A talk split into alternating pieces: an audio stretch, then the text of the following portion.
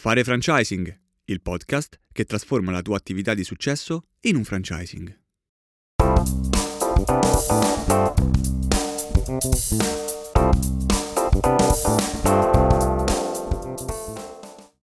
Benvenuti nel terzo episodio di Fare franchising. Oggi iniziamo il nostro percorso di approfondimento insieme ai franchisor e ai manager eh, di importanti brand eh, nel mondo del franchising. Oggi siamo con un brand molto importante che sicuramente molti di voi conoscono e mm, stiamo parlando di 101 Caffè. Eh, durante il salone del franchising abbiamo intervistato Umberto e mh, mm, vedremo insieme, eh, insieme ad Umberto in questa, mh, mm, in questa puntata diverse, diverse sfaccettature del mondo del franchising, degli aspetti veramente molto importanti, di cui abbiamo parlato anche la scorsa volta. Quindi andremo ad approfondire degli aspetti rispetto alla leva differenziante, eh, parleremo di marketing, parleremo di informatizzazione, parleremo di selezione del franchisee e parleremo anche di sperimentazione Infatti il, con, uh, con, Umberto abbiamo uh, affrontato una serie di, di, tematiche che hanno trasformato 101 Caffè in uno dei brand più importanti nella vendita delle cialde capsule, quindi del porzionato, che poi si è ampliato anche alle tisane e tutta una serie di, uh, di caffè con i gusti più disparati. Quindi um, Umberto sicuramente ci porterà nel cuore di quelle che sono state le scelte fondamentali che hanno fatto sì che oggi 101 Caffè possa essere davvero uno dei brand più interessanti sul, sul mercato italiano. Poi ecco, eh, Ernesto, 101 Caffè è un brand che hai visto nascere, no? hai scritto anche un libro insieme ad Umberto e mm, quindi ti chiederò anche magari qualche approfondimento in più rispetto a quello che sono poi le parole di, di Umberto, ma a questo punto direi andiamo ad ascoltarlo. Siamo con Umberto, fondatore, ciao Umberto, fondatore di 101 Caffè. Eh, ti chiedo di presentarti e spiegarci un po' l'idea di 101 Caffè. Eh, beh, io sono oggi l'amministratore delegato, il CEO dell'azienda, anche il fondatore. L'idea è nata in modo molto semplice da una discussione familiare con la mamma. Ah quindi è nato così per caso perché la mamma era convinta che Nespresso fosse un torrefattore italiano, quindi io gli dicevo guarda che Nespresso, Nestlé è svizzera. E da questa discussione familiare è nata un po' così una riflessione, dico ma com'è possibile che una, una grande azienda, una multinazionale si interessa al mercato del porzionato, lo fa costruendosi un po' su se stessa, come il, il suo brand è un po' a, a delle miscele no? che si chiamano Roma, che parlano dell'Italia, producono tutto in Svizzera, hanno un, cerco, un centro di ricerca in Australia e dico stanno, ci stanno portando via il lavoro. Beh, e allora sì. ho detto aspetta un attimo, loro sono attenzionati, normalmente Nestlé non fa un passo da nessuna parte se non è convinta che il business sia importante e da lì è partita l'idea, ho iniziato a studiare il mercato e a dire voglio fare Partiamo. anch'io la stessa cosa.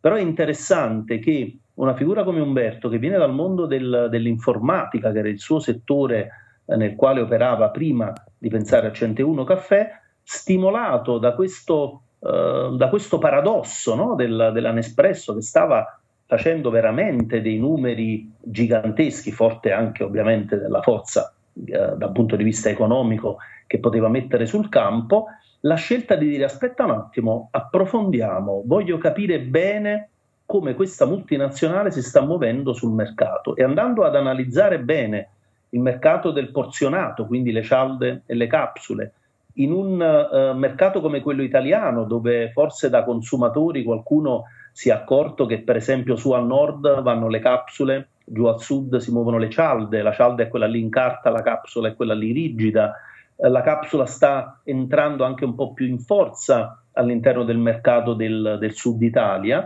Nel momento in cui Umberto con il suo team è andato ad analizzare a fondo quello che erano le opportunità offerte da questo mercato, con uno studio di fattibilità molto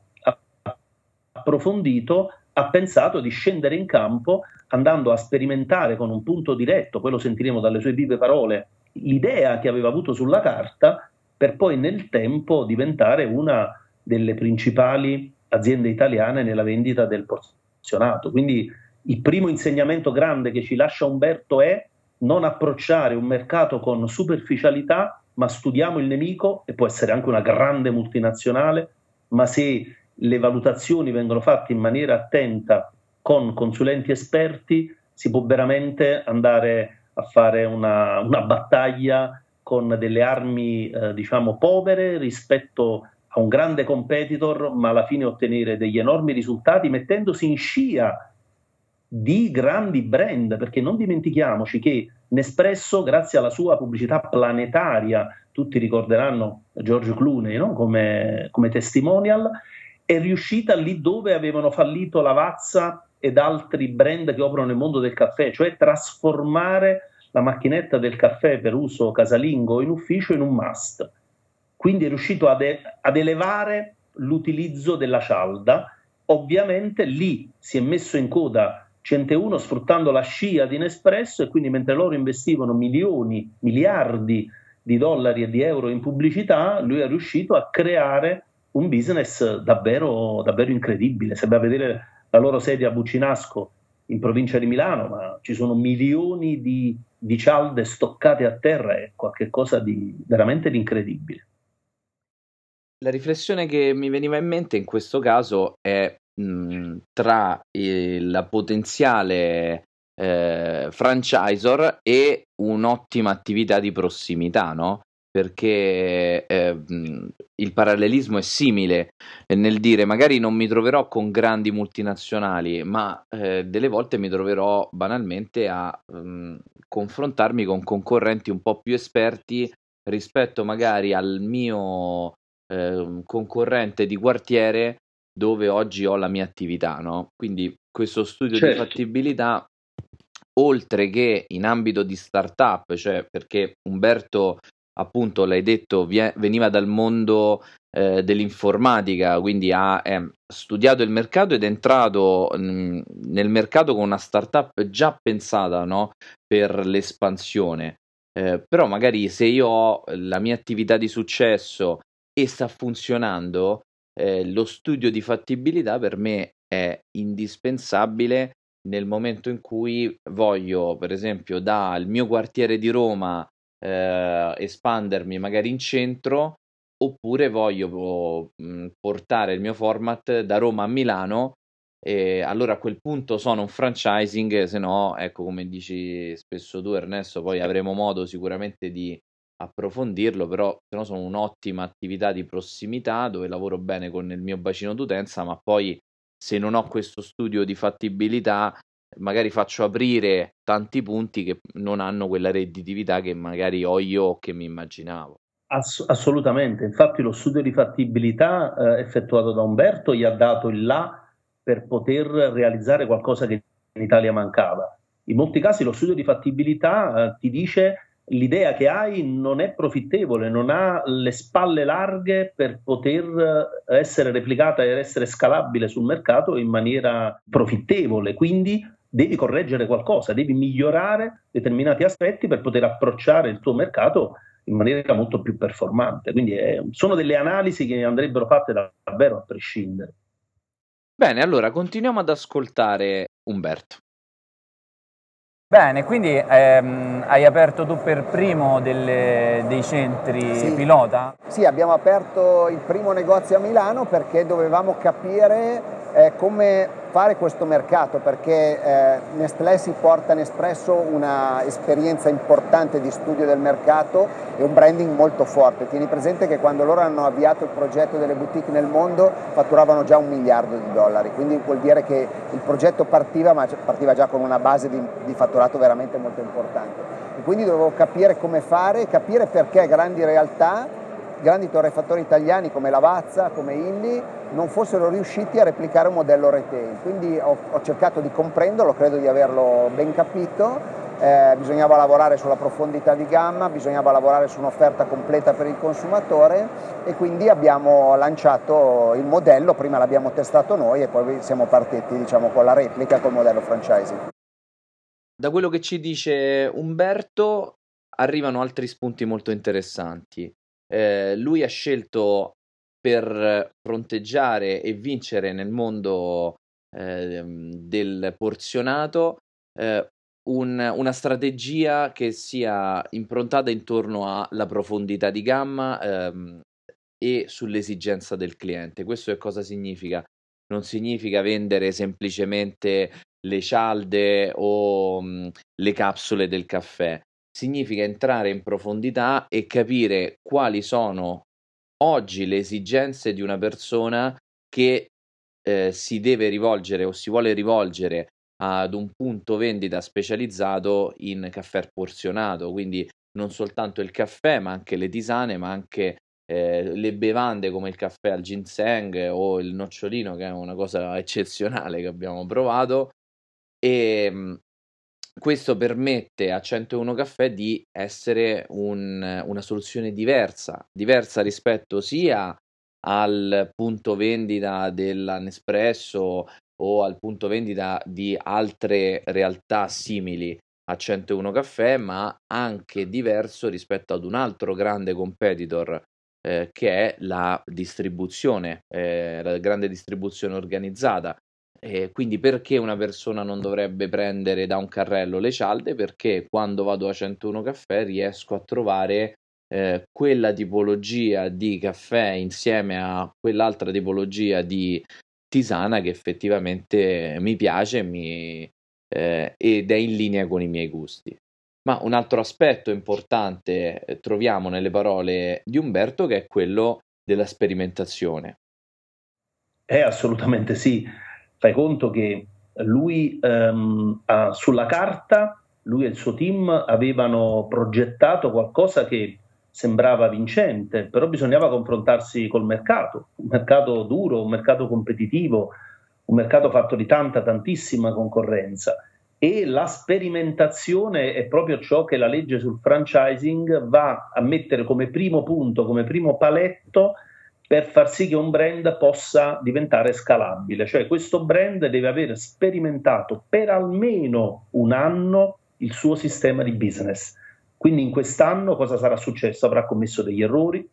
si sarà reso conto, eh, poi casomai eh, avremo modo anche di approfondire con Umberto, ha messo dei prodotti a terra che poi non avevano girato, li ha dovuti togliere, ha dovuto metterne degli altri, ha provato un tipo di allestimento di vetrina che non faceva capire bene che cosa vendessero e quindi ha dovuto cambiare modello di, eh, di, di, di, proposta per il pubblico. Insomma, ci sono state tutta una serie di attività che sono state svolte, delle sperimentazioni che hanno portato alla fine a creare un format che secondo quelle che erano le analisi di chi ha creato 101 Caffè era performante e di conseguenza poteva essere reso scalabile e quindi poter essere offerto ad un altro imprenditore che desiderava aprire un'attività a marchio 101,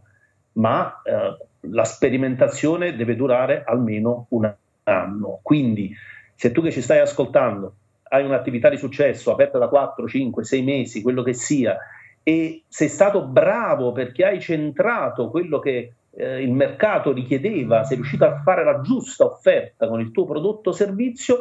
non ti fermare, non sei arrivato assolutamente da nessuna parte, hai una buonissima, un'ottima base di partenza, ma devi continuare a lavorarci, devi continuare a blindare questo, questo tuo prodotto o servizio, casomai riuscendo ad ampliare un po' la gamma del, del prodotto, riuscire ad allargare un po' l'offerta senza snaturare quello che era la tua idea iniziale e quando avrai completato l'anno, se tutti gli altri parametri sono in linea, allora davvero avrai messo in piedi un qualcosa e potrai ottenere dei risultati lusinghieri come quelli che sta ottenendo 101 Caffè.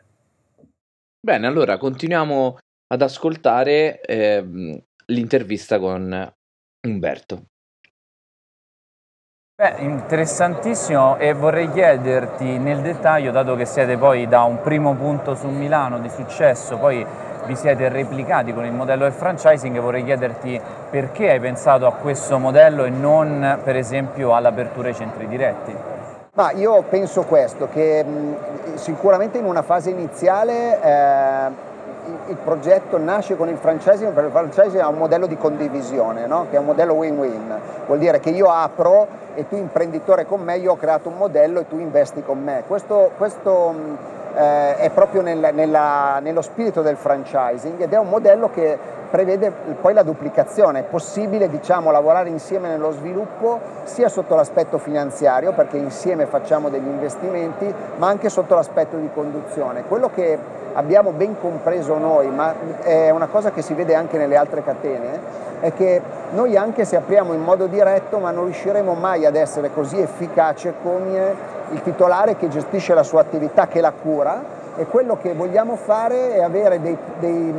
dei francesi che nel loro territorio diventino importanti. No? Abbiamo dei francesi che hanno replicato, hanno aperto il secondo punto vendita, qualcuno sta andando al terzo, qualcuno è arrivato al quinto punto vendita, quindi ci interessa che ci sia un presidio, che siano loro a farlo perché sicuramente sono più efficaci di quanto possiamo essere noi perché hanno quella cura del cliente che, quando, quando c'è lì il titolare, ma è un modello che ho visto che effettivamente è replicato anche in tante realtà di franchising, anche importanti che hanno tanti punti vendita. La condivisione. La condivisione essendo un valore molto importante per chi vuole entrare nel mondo del franchising, il win-win mi è piaciuto tantissimo questo aspetto perché eh, credo sia un valore alla base eh, del, um, di chi oggi vuole trasformare la propria attività in un franchising, no? Quindi devi pensare di voler condividere eh, le tue idee, il tuo progetto anche di espansione con, una, con altre persone, altri imprenditori e mh, mm, questo ti darà grandi vantaggi. Eh, sicuramente in quelle parole win-win eh, c'è un aspetto eh, fondamentale, cioè che devi pensare il tuo modello di franchising per far guadagnare poi chi andrà a lavorare su quel territorio, andrà a curare quel territorio e questo ti darà un grande vantaggio eh, perché l'economia di scala legata ad un franchising è molto più veloce rispetto a quella di una rete di punti diretti, no? perché una rete importante di punti diretti sul territorio oggi eh, può permettersela magari una grande azienda, una multinazionale, ehm, mentre invece un imprenditore, eh, ovviamente che magari sì, magari anche un bel, una bella redditività dalla propria attività, però oggi eh, non ha la forza di aprire altri 10 punti, anche per una questione di gestione umana di, ehm, di questi punti, avendo la possibilità di, fo- di poter sposare il eh, format del franchising, eh, si riuscirà in maniera molto molto veloce a fare economia di scala, quindi ad aprire eh, con chi investe nella tua idea e crede nella tua idea, poi questo ovviamente ti porterà anche ad un risparmio sulle materie prime, ti porterà ad un risparmio su tutti quei servizi come il marketing che eh, vanno ad entrare all'interno di un, una logica di acquisto di gruppo. Ma questo va ad essere, quindi il, fa- il franchising rispetto ai punti diretti, va ad essere un grande vantaggio anche per il cliente finale. E di questo magari lascio la palla ad Ernesto proprio per approfondirlo. Eh, certo, perché praticamente fai conto che se 101 avesse scelto la strada dei punti diretti, oggi si sarebbe trovato quasi un centinaio di negozi sparsi un po' per tutta Italia, con dei dipendenti che, diciamocela tutta, con tutta la buona volontà che potevano desiderare di mettere in campo, avendo il, l'occhio dire, del padrone un po' lontano, probabilmente avrebbero potuto rischiare di adagiarsi un po', di non, quel, di non fare quel famoso chilometro in più, cioè di poter dare quel qualcosina in più che invece l'imprenditore che ha investito del denaro è, ben, è sempre ben lieto di poter dare ai suoi clienti per poterli fidelizzare e far sì che possano tornare. Quindi praticamente l'affiliato non è un dipendente, ma è un imprenditore che ha investito del denaro, nella stragrande maggioranza dei casi è presente all'interno dei punti vendita di 101 caffè al punto che eh, in base ai risultati ottenuti eh, decide di aprire un secondo punto, un terzo punto, addirittura Umberto ci ha raccontato di qualche affiliato che è arrivato a gestire fino a, uh, arrivato ad aprire fino a 5 punti in franchising con lui. Quindi vuol dire che la formula è realmente scalabile, è gestibile da un imprenditore che può contemporaneamente tenere uh, sotto controllo quelli che sono i risultati dei vari negozi, continuando sempre a stimolare la forza vendita per essere performante, per far sì che ogni cliente che entri possa davvero sentirsi eh, coccolato. Del resto, eh, Enrico, se ricordi, quando siamo stati a visitare un centro 101 caffè eh, in un centro commerciale a Roma,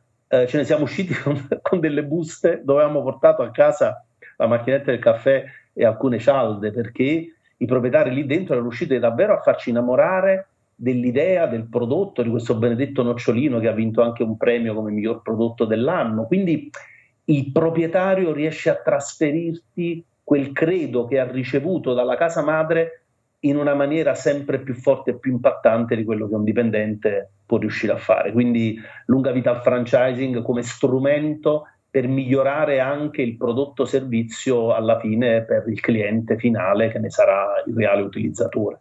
Sì, esatto, perché questo ecco, un aspetto nuovo, no? Proprio perché ragioniamo in termini di franchising, eh, è un aspetto che magari è un po' passa in sordina, però effettivamente se, chi eh, paga lo stipendio dell'imprenditore è sempre il cliente, quindi nel far vincere il cliente eh, c'è, terza, c'è un terzo win, no? quindi win, win, win, cioè vince il franchisor, vince il francesi, ma vince anche il cliente perché riceve magari un, un'attenzione in più eh, che, eh,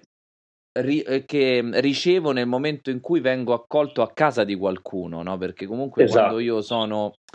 un collaboratore, un dipendente, mi sento sempre ospite a casa di qualcun altro. Eh, però ecco, quello che infatti ci è successo a Roma è proprio questo, ci siamo sentiti accolti come a casa Tanto è vero, infatti, sono anche ripassato a comprarmi altro nocciolino e ormai. Vedi, oramai ti hanno fidelizzato. Sono fidelizzato perché mi sono trovato bene con loro, ma anche eh, perché il prodotto eh, va a rispondere proprio a quell'ampiezza di gamma di cui parlava Umberto, cioè mh, non è la classica cialdina del caffè tanto al chilo dove vado allo scaffale del, del Carrefour, mi guardo eh, quale costa di meno eh, e quindi compro quella perché semplicemente mh, ho bisogno di una capsula, ma vado anche a fare una sorta di degustazione, vado a scegliere un qualcosa che eh, bevo anche per piacere, non semplicemente perché la mattina mi devo svegliare, mi serve un caffè e il primo caffè che arriva va benissimo, basta certo. che fa, basta che fa Ass- Assolutamente sì, assolutamente sì. Bene, Bene allora continuiamo. dai. Sì, sì, ascoltiamo. Beh, allora sicuramente dei valori importanti di condivisione, ehm, hai parlato di win-win, mi ha colpito molto questa cosa e, ed è bello anche l'idea di come effettivamente oggi le persone ehm, creano un gruppo tramite il franchising e la, le menti di tutti poi portano ad una crescita. No? Immagino che la, ascoltare anche le idee di chi vive un territorio siano una ricchezza importante per l'azienda. Guarda, è, è, assolutamente importante. Credo che negli ultimi anni sia un po' cambiata anche la mentalità dell'italiano. Siamo un popolo estremamente creativo eh, quindi l'affiliato italiano è quello che ci vuole mettere sempre un po' di suo, che certo. nel modello franchising è condivisibile, è giusto, ma è importante che all'interno del modello franchising sia il francisor che guida, che dà delle linee, che ascolta la rete. Noi abbiamo, penso, abbiamo realizzato una intranet interna dove tutti gli affiliati possono ogni giorno dare segnalazioni, dare contributi ma poi il franchising che dà la linea e ti dico che i i franchisee più importanti che abbiamo sono quelli che sono focalizzati alla vendita. Dicono ok, tu fai il tuo mestiere, sei il francisor, mi dai il mood, mi dai i prodotti e il mio obiettivo è quello di sviluppare e di vendere il più possibile. Questo è il modello eh, più importante che funziona e credo che in questi anni quello che sento di più è che le persone nella loro creatività italiana dicono ok, preferisco fare, fare, rete, fare networking perché stare insieme oggi è importante, non si può più essere da soli in un mercato che è sempre più competitivo in tutti i settori, eh, al di fuori di quello che facciamo noi nel caffè, ma dappertutto bisogna fare squadra, modi diversi ma è importante farlo. Umberto ci ha parlato di un concetto importantissimo, quello dell'ascolto. Addirittura hanno creato un intranet. Si vede che Umberto viene dal mondo informatico, un intranet per eh, i feedback eh, dei, della rete. Ecco, questo è importantissimo. Uno dei, dei modi migliori, lo vedremo anche in altre interviste, è quello di far sentire i francesi parte non soltanto ehm, del loro negozio dove hanno l'insegna, ma anche parte del progetto complessivo. Eh, l'ascolto è importante perché permette di, eh, come dicevo io anche nel far riflettere Umberto sulle sue, sulle sue considerazioni, eh, è importante anche perché magari un territorio Mm, lo dicevi anche tu all'inizio, Ernesto, perché eh, magari al sud Italia eh, c'è un trend eh, di vendita magari più sulle cialde, sì, mentre invece al nord abbiamo un trend più sulle capsule, però ecco, se io eh, sono un imprenditore del nord e magari non conosco il sud Italia, magari penso che vada eh, vadano male le capsule, allora che il mio affiliato non sta lavorando bene. Invece no, è semplicemente un ascolto del mercato e quindi io come franchisor devo recepire, prendere queste informazioni, farle sentire importanti, cioè far vedere a queste persone, a, queste, a questi imprenditori, a questi esseri umani pensanti che lavorano insieme a me che eh, le loro idee sono preziose e poi però eh, diciamo qui il ruolo del franchisor anche per diciamo impararlo no? per chi vuole diventare un franchisor è molto importante che poi è bene ascoltare ma non lasciare eh, eh, spazio all'improvvisazione ma dire se vuoi cambiare qualcosa dimmelo la elaboriamo insieme e l'azienda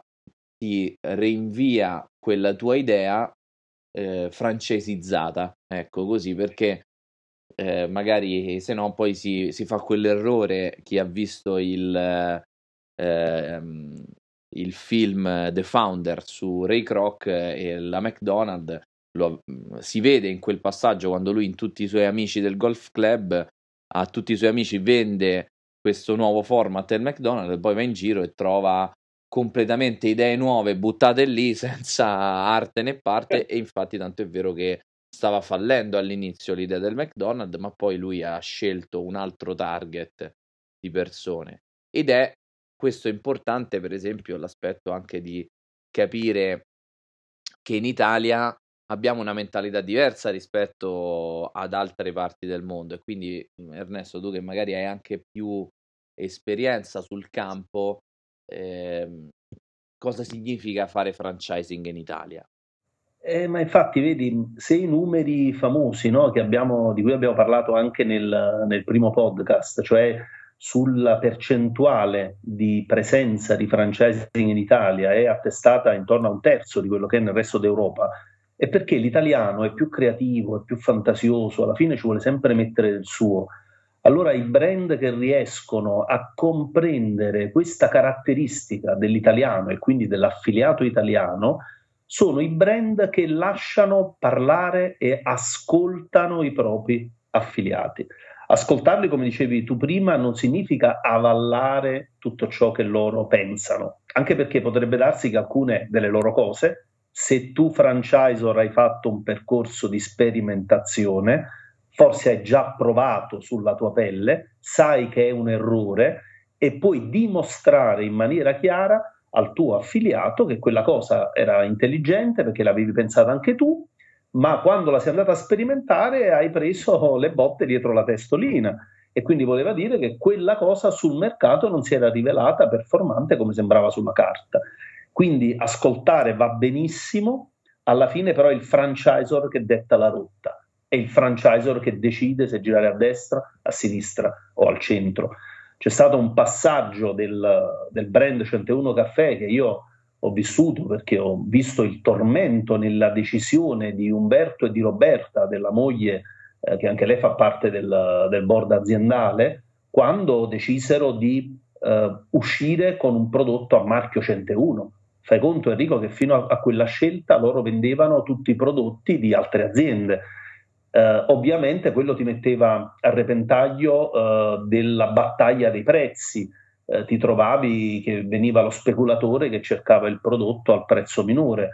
Quando loro decisero di, eh, in base ai feedback no, che ricevevano da parte degli affiliati, decisero che era arrivato il momento di scendere con delle capsule 101. Eh, la rete si ribellò, tra virgolette, non erano, nessuno era d'accordo a questa strategia, ma il franchisor lungimirante che aveva ascoltato un po' tutti e quindi aveva un quadro d'insieme, disse si va da questa parte si va avanti con le cialde 101. Ovviamente avremo sempre cialde di altri prodotti eh, per accontentare quella tipologia di cliente, ma si va avanti con le cialde 101. Quella scelta importante fu la, è stata la svolta, la vera svolta di, di 101. Però ciò non significa che non andava ascoltata, ascoltata la rete, anche perché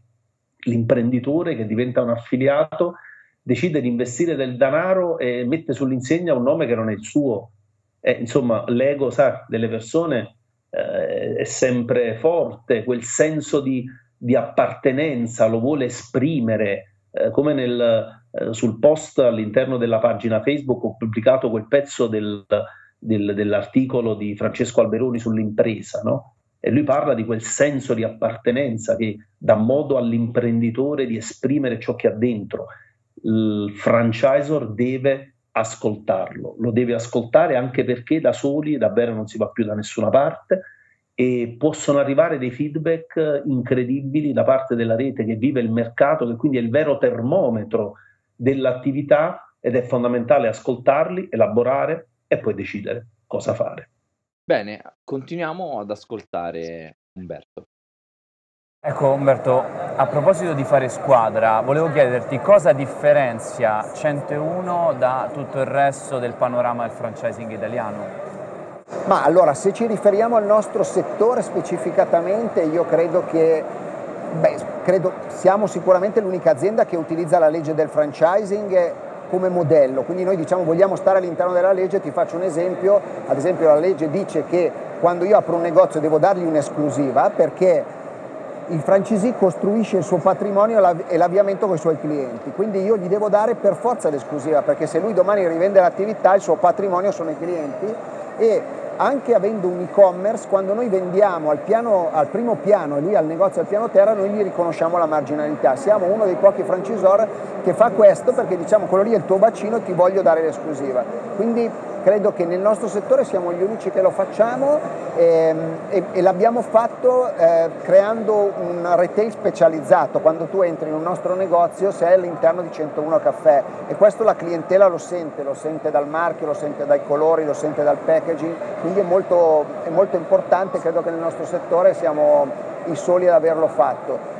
riferendo nel panorama generale, beh, credo che siamo entrati in un mercato che era eh, come dire, presidiato da un leader importante come Nestlé e oggi ti dico all'inizio siamo partiti in questa esperienza da zero, quando io parlavo con qualcuno mi dicevano beh ripassa fra un po' perché chi sei non sappiamo certo. e via, quando bussavo a qualche torrefattore mi dicevano no adesso non è il momento, oggi siamo al contrario, sono loro che ci chiedono di entrare, di poter esporre i prodotti nel punto di vendita, quindi questo è una certa soddisfazione, una bella, una bella cosa.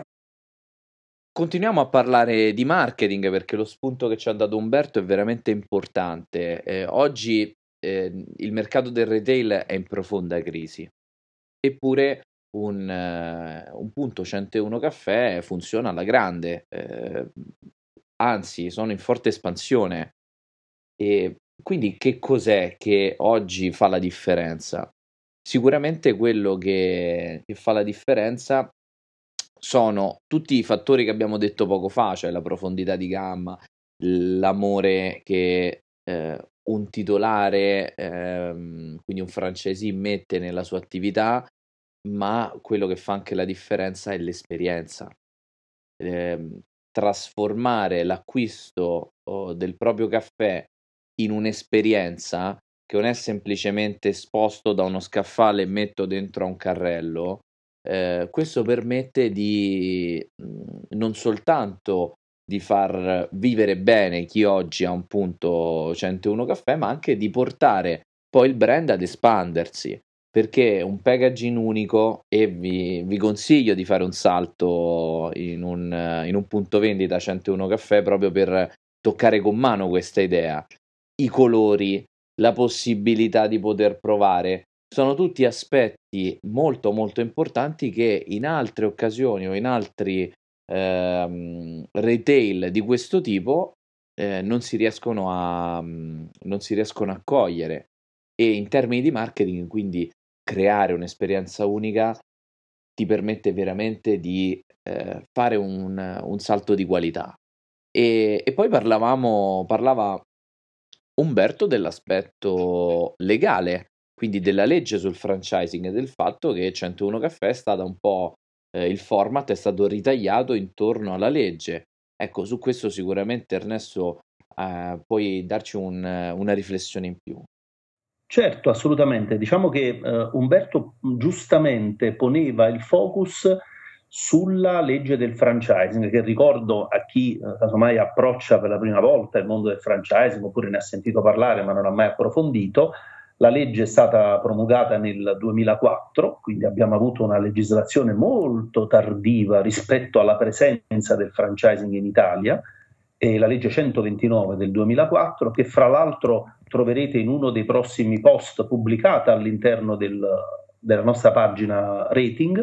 in modo tale che potete leggerla, perché sono nove articoli molto semplici, però vi incominciano a far capire quali sono quei paletti sui quali bisogna prestare la massima attenzione. Per esempio, Umberto parlava dell'esclusiva, no? Per lui esclusiva vuol dire che se qualcuno acquista eh, anche attraverso l'e-commerce in una determinata area, un determinato bacino, viene riconosciuto all'affiliato la sua percentuale perché lui ha preso quel bacino, quell'area in, in esclusiva. E ha lanciato involontariamente un altro appunto molto molto importante. Purtroppo in giro ci sono molti franchising, oppure meglio definirli, dei brand che si definiscono dei franchisor ma non lo sono, non rispettano assolutamente la legge. Quindi è fondamentale prestare la massima attenzione nel momento in cui si vuole diventare dei franchisor a rispettare quelli che sono i parametri fondamentali della legge 129 del,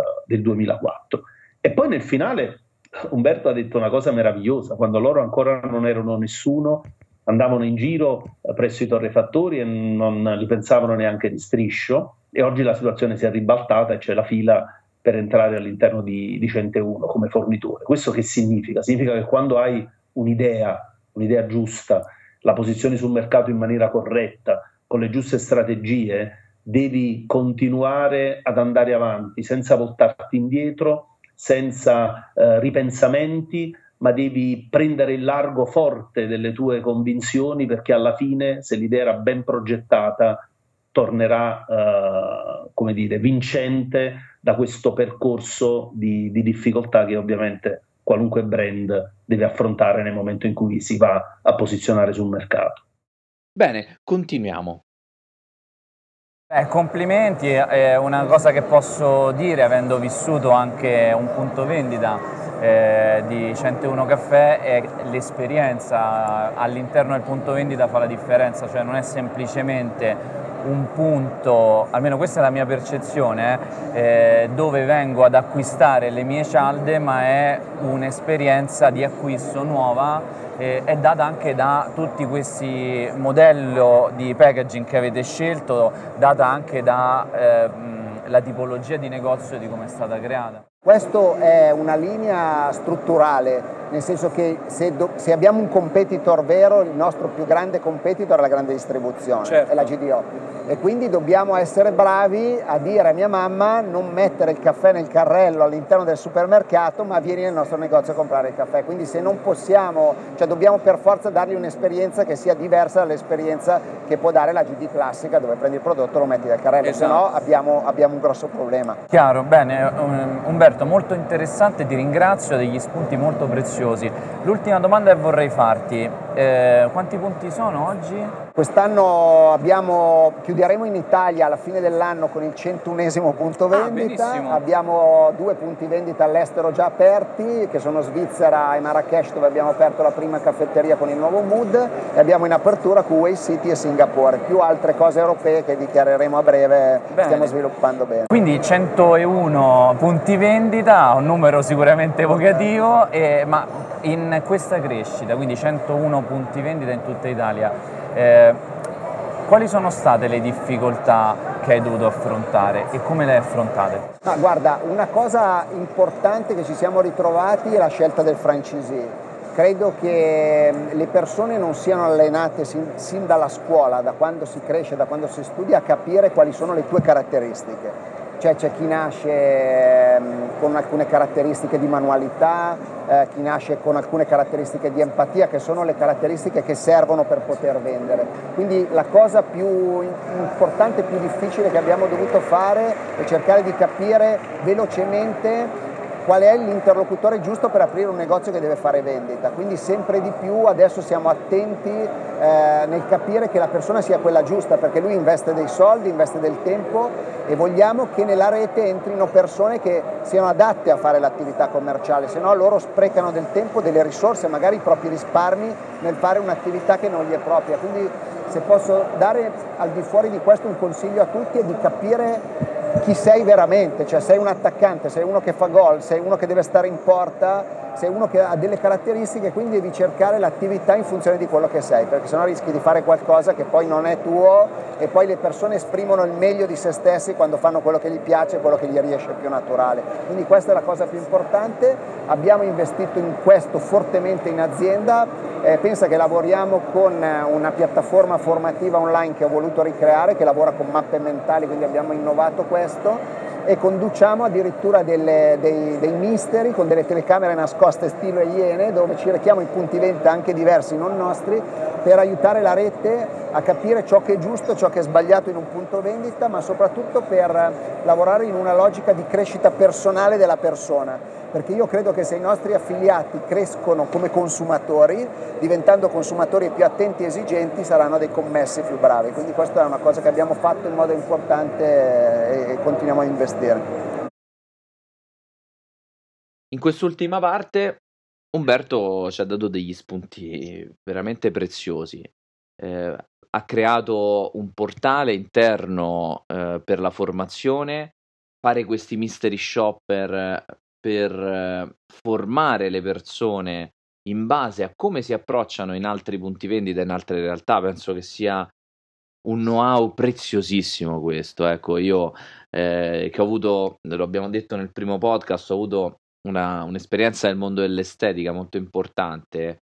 Ecco, se io avessi come titolare di centro estetico eh, una, la possibilità di avere i mystery shopping eh, stile eh, le Iene in tutti i punti della mia zona, in tutti i centri estetici della mia zona, sicuramente riuscirei ad impostare in maniera molto molto importante il mio, il mio lavoro e il fatto che Umberto non soltanto uh, si basi su una formazione, diciamo, anche eh, lui ha parlato anche di sviluppo di personale, quindi non soltanto su una formazione classica basata sulla eh, comunicazione efficace piuttosto che eh, le varie tipologie di caffè, da dove viene il caffè, quindi non una formazione solo prettamente tecnica o solo prettamente di sviluppo personale, ma anche proprio commerciale, anche proprio di conoscenza del competitor. Questi eh, sono degli spunti importantissimi Ehm, vedremo che quello della formazione è un tema comune a tantissime altre, ad altre interviste, a tantissimi altri franchisor di successo e vedremo anche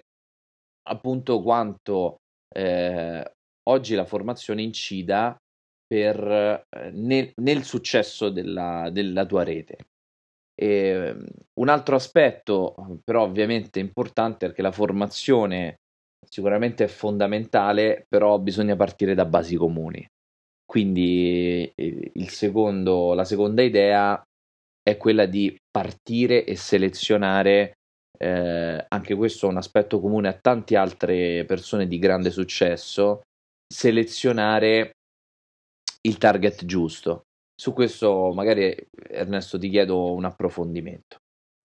Eh, certo, perché praticamente all'inizio, un po' come ad onore del vero tutti i franchisor, pur di mettere le prime bandierine, ehm, non si presta la massima attenzione al, al target, all'affiliato tipo che entra in squadra. Poi dopo un po' uno si rende conto che non era proprio l'interlocutore giusto, che la tipologia di attività non era idonea a lui, alle sue caratteristiche, anche perché alla fine sappiamo bene che chi fa ciò che ama rende di più per sé, per il brand, quindi è completamente un altro approccio. Però la scelta del francesi è come se si suddividesse in due tronconi. Uh, innanzitutto dobbiamo prima definire quali sono i target dei potenziali affiliati presenti sul mercato.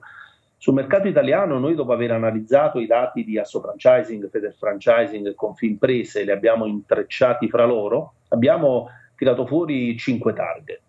Il primo target è l'autoimpiego, è l'entry level nel mondo del,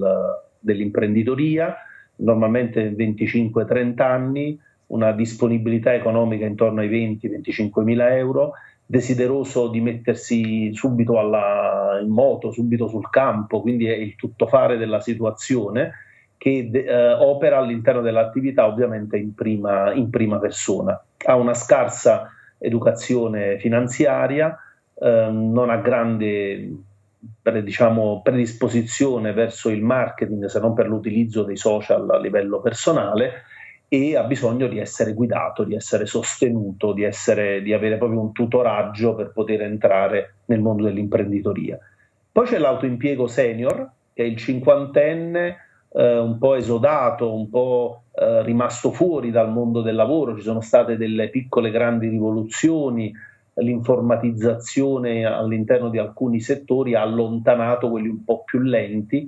e quindi ci ritroviamo uno stuolo di cinquantenni con i capelli bianchi che hanno una buona parlantina, un'ottima presenza, trasferiscono eh, credibilità e affidabilità, però hanno una scarsa potenzialità economica e quindi sono alla ricerca di attività diciamo, con il cui investimento sia molto basso e molto spesso optano per attività legate al mondo dei servizi. Poi c'è l'impresa familiare che è composta da due soci, anche marito e moglie, due fidanzati, i quali molto probabilmente hanno già messo su famiglia, hanno un po' più di educazione finanziaria, in quanto gestendo degli stipendi sanno un po' dividere quelli che sono i conti e si dividono i ruoli normalmente in base a quello che sono le proprie attitudini. Tu sei più bravo a parlare col pubblico, io sto dietro, faccio l'aspetto un po' più tecnico e approcciano il mercato quasi sempre alla ricerca di crearsi uno stipendio. Quindi vogliono investire per crearsi un'attività che possa soddisfarli da un punto di vista eh, di gratificazione professionale e alla fine vogliono portare a casa un, uno stipendio e a fine anno, se tutto va bene, dividersi anche degli utili. Poi ci sono due, gli ultimi due target che sono il manager imprenditore, che è il cinquantenne questa volta di successo, che casomai ha lavorato per delle multinazionali o per delle grandi aziende, è un professionista molto attento, molto avvezzo al marketing, ha una grande padronanza a livello finanziario, insomma è uno che ha una traiettoria professionale di successo e voi per diversificare, voi per nuove sfide, nuovi stimoli, decide di lasciarsi alle spalle la sua attività e di entrare in un nuovo settore, una nuova sfida, cercando proprio quello che viene definito il sale della vita, no? cercando quel qualcosa che lo spinga a poter rimettersi in gioco come, come un tempo. Ha una capacità di investimento che supera i 150.000 euro, a differenza per esempio dell'impresa familiare che arrivava intorno ai 75.000 euro, e è una persona che quando si siede davanti a un franchisor si accorge subito se ha di fronte un professionista di pari livello. Quindi molto spesso non sceglie dei brand neonati, ma vuole affidarsi a qualcuno che è già più strutturato. L'ultimo target è l'investitore. L'investitore è colui che per diversificare o per entrare all'interno di un settore che ritiene interessante sceglie il franchising come acceleratore, investe del denaro e vuol sapere a fine anno eh, cosa porterà, porterà a casa. Così come il manager imprenditore chiederà una business intelligence per controllare il business anche da remoto, vuole un'elevata standardizzazione dei processi, non vuole entrare nel merito di come si fanno le cose, ma vuole avere la metodologia per far sì che altri possano svolgere, potendo anche casomai intercambiare il personale senza essere soggetto allo chef di tanto per dire, per fare un esempio nel, nel food. L'investitore normalmente affida la gestione a uno store manager o al suo braccio destro e vuole a fine anno portare a casa dei risultati. Quindi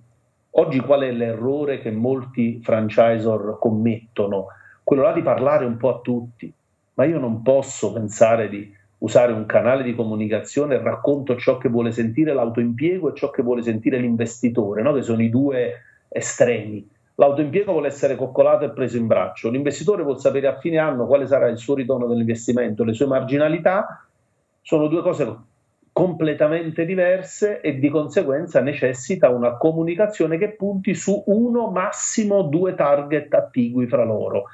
Oggi si sta puntando moltissimo sull'impresa familiare, il manager imprenditore, che sono diventati un po' il centro dell'interesse della buona parte dei, dei franchisor che hanno un investimento che va da sopra i 50.000 fino ai 150-200.000 euro. Poi è chiaro che l'attitudine della persona, questo vale molto per l'autoimpiego e per l'impresa familiare, ha una forte eh, importanza, perché se sono uno che non ha mai venduto uno spillo in vita sua ed entro all'interno di un'attività dove devo vendere, è chiaro che potrei avere delle difficoltà. Quindi, come giustamente consigliava Umberto, chi sei? Se sei un attaccante devi far gol, se sei un portiere devi restare a porta. Ci sono alcune attività che prevedono una vendita passiva, quindi sono fermo e aspetto il cliente che entra, ma devo saperlo approcciare e quello lo posso imparare. Ci sono altre attività dove la vendita è attiva, quindi esco dal mio locale e devo andarmi, devo andarmi a cercare dei clienti. Lì serve una certa predisposizione a svolgere quel tipo di lavoro, però è fondamentale intercettare e individuare il target dell'affiliato ideale. Bene, questo è molto importante poi anche nella, nell'aspetto di marketing, eh, in quel B2A di cui parliamo spesso, e mm, che poi sicuramente approfondiremo anche in una puntata dedicata. Il, mm, l'intervista con, eh, con Umberto eh, si è conclusa perché avremo gli ultimi secondi dove io lo ringrazio del, della disponibilità e delle informazioni che ci ha dato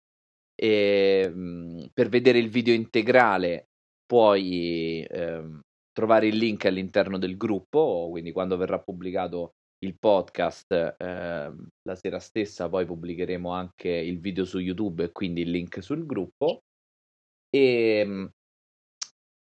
se vuoi avere, se hai qualche domanda, se vuoi avere un po' di approfondimenti, se ti piacerebbe eh, parlare anche con Umberto stesso, scrivi eh, sul nostro gruppo, fai delle domande dove possiamo risponderti io ed Ernesto, ti rispondiamo volentieri e magari se riusciamo ad organizzare una serie di domande per Umberto, magari lo invitiamo a fare un, una diretta sul gruppo, facciamo, organizziamo una nuova intervista per ehm, porre a, ad Umberto le domande che, che, escono fuori dal nostro gruppo di lavoro. Quindi eh, scrivete tutto quello che desiderate. Vi ricordo, per arrivare al gruppo Facebook è molto semplice, basta scrivere o sulla ricerca di Facebook gruppo rating oppure scrivendo eh, l'indirizzo www.facebook.com slash groups, scritto groups,